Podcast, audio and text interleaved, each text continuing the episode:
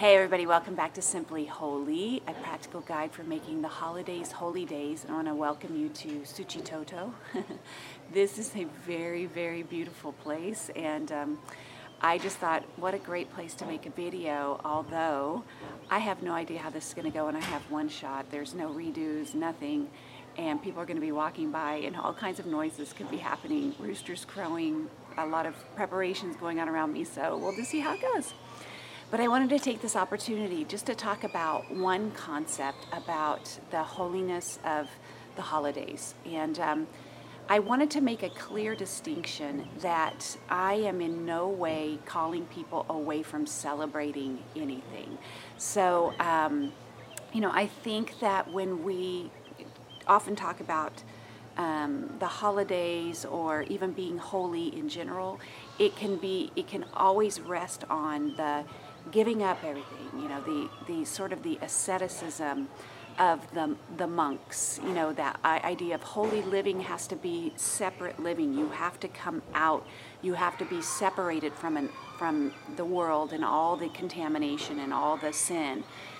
And, um, you know, I understand this concept. It does feel good to be away from it sometimes because um, it can feel overwhelming when you're surrounded. You know, I can I can think of Lot and how he felt um, living in Sodom and, and how it the Bible says that it, it brought him sort of a daily torment and he was sort of tortured in his soul. And that's true. But I'm talking about something that is the complete opposite, which is actually trying to live a holy life within an unholy world. And uh, Jesus is our perfect example of that. When he came to earth, he didn't separate himself out from everybody. Um, and he didn't take a group and say, let's go live a, uh, a pure life over here. He set up camp right there in the middle of the ugly. You know, I mean, he was. I, I just love that concept that he set himself up in a broken world and he said, let's be holy in the midst of all of this holiness. Now, he had to take himself out spiritually. You know, he rose early before it was light and he talked to God. He stayed up all night praying to God. He would have these moments alone with God. And for us to live a holy life, we're going to have to imitate those practices where we we spiritually remove ourselves um, for a time to rejuvenate ourselves. Like even this place right here, that's what this represents to us um, on this trip. Is we uh, we basically got into El Salvador. This is our annual trip um, to encourage the church here. Um, we get into El Salvador on Saturday after a day of, of actually traveling from 9 to 9. That's really basically what it is. By midnight, we're finally um, getting into bed. I can't tell you why it takes that long. It takes that long because we're do, trying to do something great for God and going into a third world country. That's why it takes that long. I can't explain it. It just takes that long.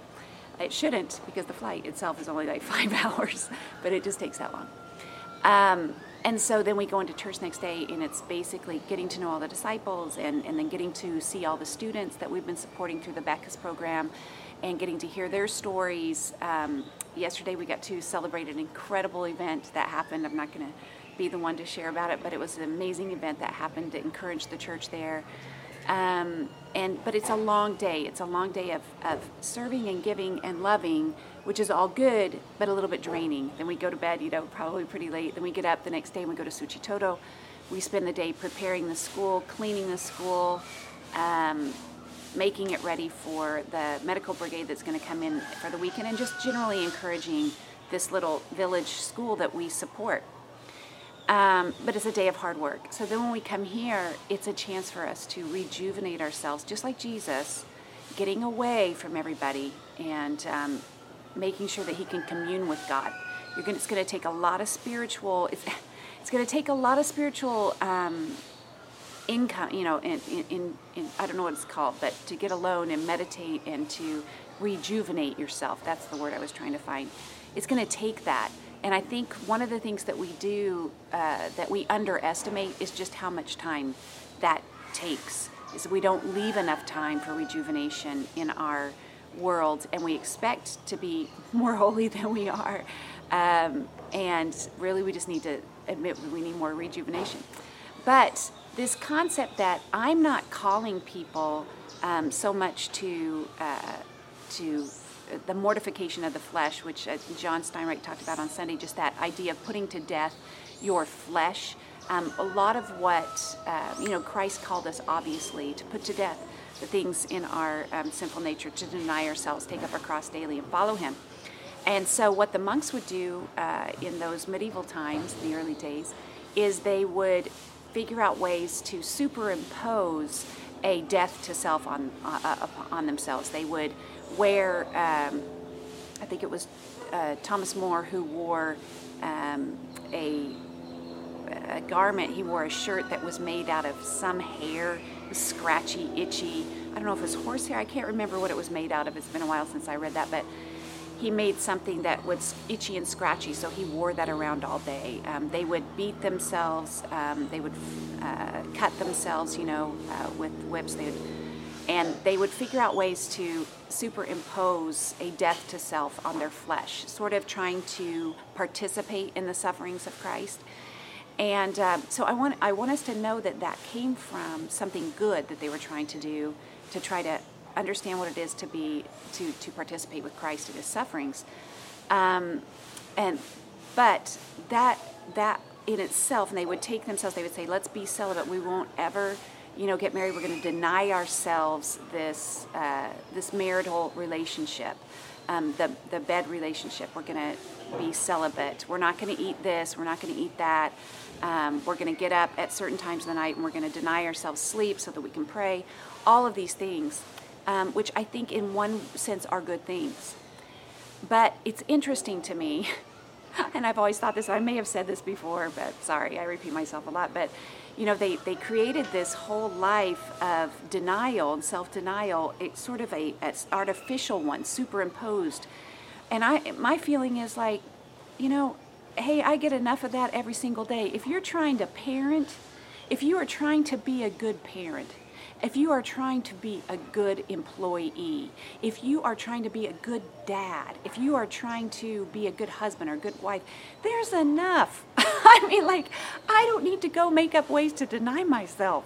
It is in my daily life. It is already in my daily life. I'll tell you what, sometimes I feel like, let me go live in a monastery for just a sec, just a, just a week or two. I'll trade places one of those months. You come live in my house and try to raise my kids and not lose your temper. I, you know, I'm just like, you know, I'm not trying to be disrespectful, but I'm like, I don't know why we need to superimpose anything on ourselves. If you're really taking it seriously, if you're really careful to make yourself holy through the mundane activities of daily life, man, it's going to be enough. And I want us to talk about what it means really to enjoy the life that God has given. You know, we know in James 1 17, it says that every good and perfect gift comes from above and you know, those gifts are given to us. Actually, God made us to enjoy this world.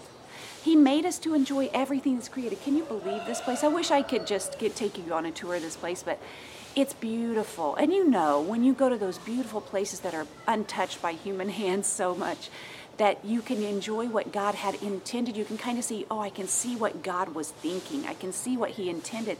He meant for all this to be enjoyed.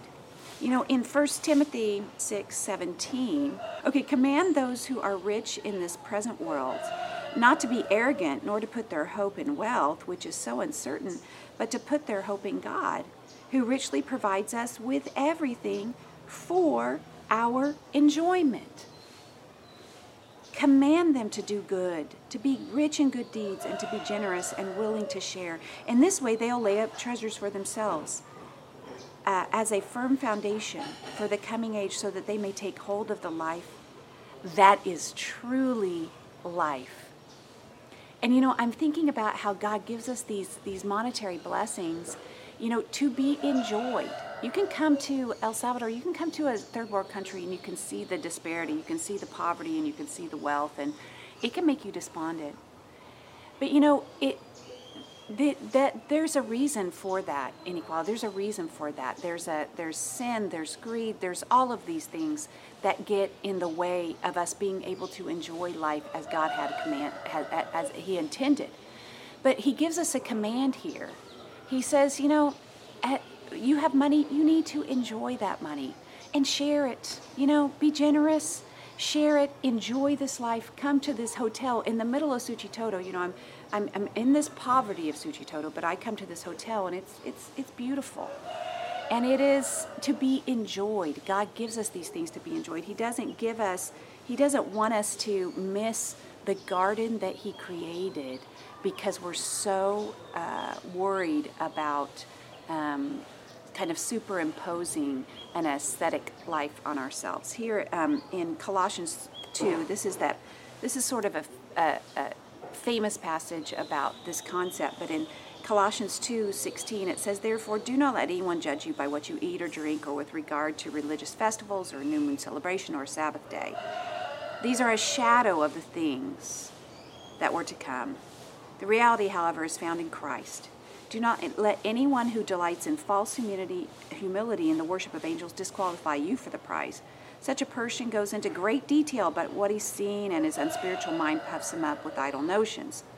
He's lost connection with the head, from whom the whole body, supported and held together by its ligaments and sinews, grows as God causes it to grow.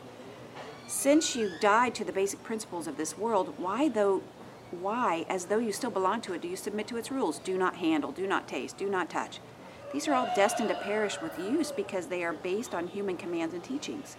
Such regulations indeed have an appearance of wisdom. With their self imposed worship, their false humility, and their harsh treatment of the body, but they lack, they lack any value in restraining sensual indulgence. And it's just talking about this thing that you can impose all these rules upon yourself. I'm not going to do this. I'm not going to do that. It's very harsh. It's a very harsh treatment of the body. But that's that's trying to change yourself from the outside in. I'm not going to eat this. I'm not going to do that. I'm not going to touch that. I'm not going to. These things are a harsh treatment of the body, and they don't produce um, actually a real restraint from sensual indulgence. You know, God is trying to change us from the inside out. And I'll just say during this time of holy days, um, we will give up some things, but it's only to enjoy other things that are real living. That's what it said before, which is the real life, real living. You know, when the good news is that everything that God created will will give you a life that is so much more than whatever this life has to offer. So we give up the fake substitutes. We give up all of that, whether it be um, the alcohol and the and the other substances or the um, you know the the self-soothing kinds of things, the Netflix and the, you know, the um, sensual indulgences. We give up those things, yes, but we give up those things only to be able to enjoy the real living. It's kind of like when you finally um, can taste food without all the stuff that's covering it up. You know, I can remember when I finally my I, I, I allow myself to get when you allow your stomach to growl, when you allow yourself to get truly hungry instead of eating before your stomach growls, everything tastes amazing. I mean, uh, last night we were eating here and um, they had prepared this this fish, and um, it had a sauce on the side. Um, that's if you got it tipico, which means if you got it the way that it's served here. If you get it sort of the Americanized version, then the sauce is poured over it. But we got it tipico. So we uh, were just eating the fish with no sauce on it. And Jay was like, this is the most amazing flavor I've ever had, even without the sauce, which no American could really understand, you know, because we, we just cover everything up more and more and more and more. But you strip all that away, it tastes delicious. That's kind of like what I want this holiday season to be when you can go after God and see just the beauty of all the stuff that He's created that was meant for our enjoyment. You don't have to um, say, we're not doing this and we're not doing that. Your life will be so full of what you are doing that you will not miss what you're not doing. You know, I remember last year we sort of for the first time experimented, and all this is an experiment too, that which makes it so exciting. We experimented with the whole Advent calendar, which with the traditional Advent calendar, actually, you don't even light your Christmas tree. You don't put your Christmas tree up till Christmas Eve. This is totally opposite. Like I was like, I put my my tree up on the day after Thanksgiving, you know, because I um, actually really enjoyed that. I'm not saying it's bad. It was a it was like this is when I'm off and I get to enjoy the tree all you know for the whole season. So I'm not saying don't do that, but we did it differently last year. We just put up our tree on Christmas Eve. But I realized um, my kid, we hadn't even missed it because we were so full of doing other things because we were celebrating this whole Advent thing. We were putting a, a thing, an ornament on our Advent tree every day and reading this Advent book and just learning how to do things in a different way. And it was so full that we didn't miss it. We also had given up, uh, we really went down in the present giving, like really did it differently. And there's a billion different ways you can do it. But I think nobody missed anything because we it was so rich in in what we were doing. So I want I just want you as you get into this, I want you to learn how to enjoy the beauty of every single gift that comes from above. God gives you 5 minutes, enjoy it. Enjoy those 5 minutes. Don't feel guilty about it like I should be doing something. You know, last night I'll end on this story but um, you know, we had this moment where we're at this hotel and um, you know, everybody is here trying to, you're just enjoying the food and there's a pool and it's a beautiful view and it's a little bit of a rest or you can go into town and you can shop. And I found myself just sort of, sort of tired and I, I needed to rest. I hadn't been able to do my normal Sabbath resting on Saturday and then Sunday was busy and Monday was, you know. And so, um, you know, it was 8.30 and I could hear that everybody was out here enjoying themselves, you know, talking to everybody. But I was like, you know, and I felt a little guilt. I was like, I need to get out there and entertain. You know, I need to be entertaining people, and uh, and giving. You know, maybe I should be giving. And then I, I just felt like God saying, No, you actually, you just need to rest. You need to sleep and enjoy that. So. I'm telling you, once I talked to my kids, I t- talked to them at eight o'clock. I think by the time it was eight thirty, I was already turning the lights out. I was going to sleep, and I'm I slept until like six thirty today. I mean, I just slept for all those hours because my my body needed it. But that was God going, see you this is this is a gift. This is my gift to you. There's going to be many gifts through these holy days. You need to spot them and you need to enjoy them. There's no guilt involved. It's because every good and perfect gift comes from above. This is real living. This is the life that that god intended for us to live it says in i'll end with this verse in chapter 3 Since then you've been raised with Christ, set your heart on the things above where Christ is seated at the right hand of God. Set your mind on the things above, not on earthly things. For you died, and your life is now hidden with Christ. When Christ, who is your life, appears, you will appear with him in glory. And when I think about this, yes, I died, yes. I died in Christ, but I am raised with his glory. I mean, it's great to be hidden in Christ. It's great to be dead to the things that you think are going to bring you the, the joys of this earth. It's great to be dead to those things because it opens you up to all the spiritual things who actually bring real life. This is living. Until next time.